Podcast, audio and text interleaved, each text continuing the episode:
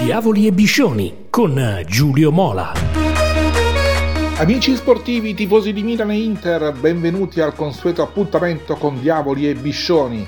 Il conto alla rovescia è cominciato pochi giorni e sarà doppio derby d'Europa, sognando la finale di Champions a Istanbul in programma il dieci giugno. In città sale la febbre, ma le due squadre non possono concedersi distrazioni perché in campionato, ora che anche l'aritmetica ha assegnato lo scudetto al Napoli, la corsa per il quarto posto resta complicata e incerta per tutti. In realtà quella nerazzurra, almeno per quanto fatto vedere nelle ultime due settimane, sembra essere la squadra più brillante del periodo. Già, l'Inter, proprio lei, la pazza Inter delle undici sconfitte. Finalista in Coppa Italia, semifinalista in Champions League, devastante a Verona, sei a zero, d'accordo, è stata l'autorete di Gaik a spianare l'autostrada verso il successo, ma già Montipò ne aveva evitati un paio di gol. Poi Ciaranoglu, Zeko, Lautaro Martinez, ancora Zeko, ancora Lautaro Martinez. Terzo successo di fila in campionato, dopo il tre a zero di Empoli e il tre a uno alla Lazio, dodici gol a uno in tre partite. Tanta roba, insomma. Le rotazioni di D'Inzaghino, riabilitato da tutti e non più una schiappa in panchina, hanno recuperato gli appetiti delle riserve, basti pensare all'acrobazia di Gosens domenica scorsa. Il motore canta e l'avversario non viene più atteso al varco, rosolato a fuoco lento, ma preso di petto, come le big dovrebbero far sempre. Per carità, il Verona non è più la ciurma piratesca di Juric e Tudor, ma resta il senso di una vittoria larga e profonda che impone una domanda. Perché solo adesso? I più ottimisti replicano meglio tardi che mai, insomma, il miglior allenamento possibile in vista della Champions League. Ha frenato invece il Milan in casa contro la coraggiosa Cremonese di Ballardini.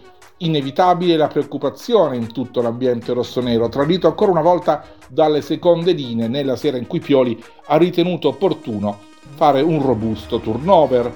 Quattro pareggi e una sola vittoria nelle ultime cinque partite, il Milan ha il fiato corto e la rosa cortissima, ma deve cambiare passo già in campionato, ancor prima della semifinale europea al cospetto dei cugini. Contro la Lazio c'è forse l'ultima grande opportunità per inserirsi fra le prime quattro, ma ovvio che molti pensieri siano già all'andata della stracittadina. Milano nel frattempo ha la testa nel pallone e pensa già alla gara di mercoledì dieci. L'attesa e l'entusiasmo crescono di ora in ora. A casa Milan nei giorni scorsi si sono formate le file per l'acquisto di biglietti fin dall'alba. Nonostante manchino ancora alcuni giorni per l'Euro Derby di Champions League, San Siro è già sold out. I biglietti per la supersfida, valida per l'andata delle semifinali, sono stati polverizzati nel giro di pochissimo tempo. Non c'è stato nemmeno il bisogno di arrivare alla vendita libera dei tagliandi, perché la caccia ai biglietti, iniziata ufficialmente lunedì ventiquattro aprile, si è conclusa in meno di otto giorni. E a San Siro così ci saranno più di settantaduemila spettatori, un numero e un incasso da record.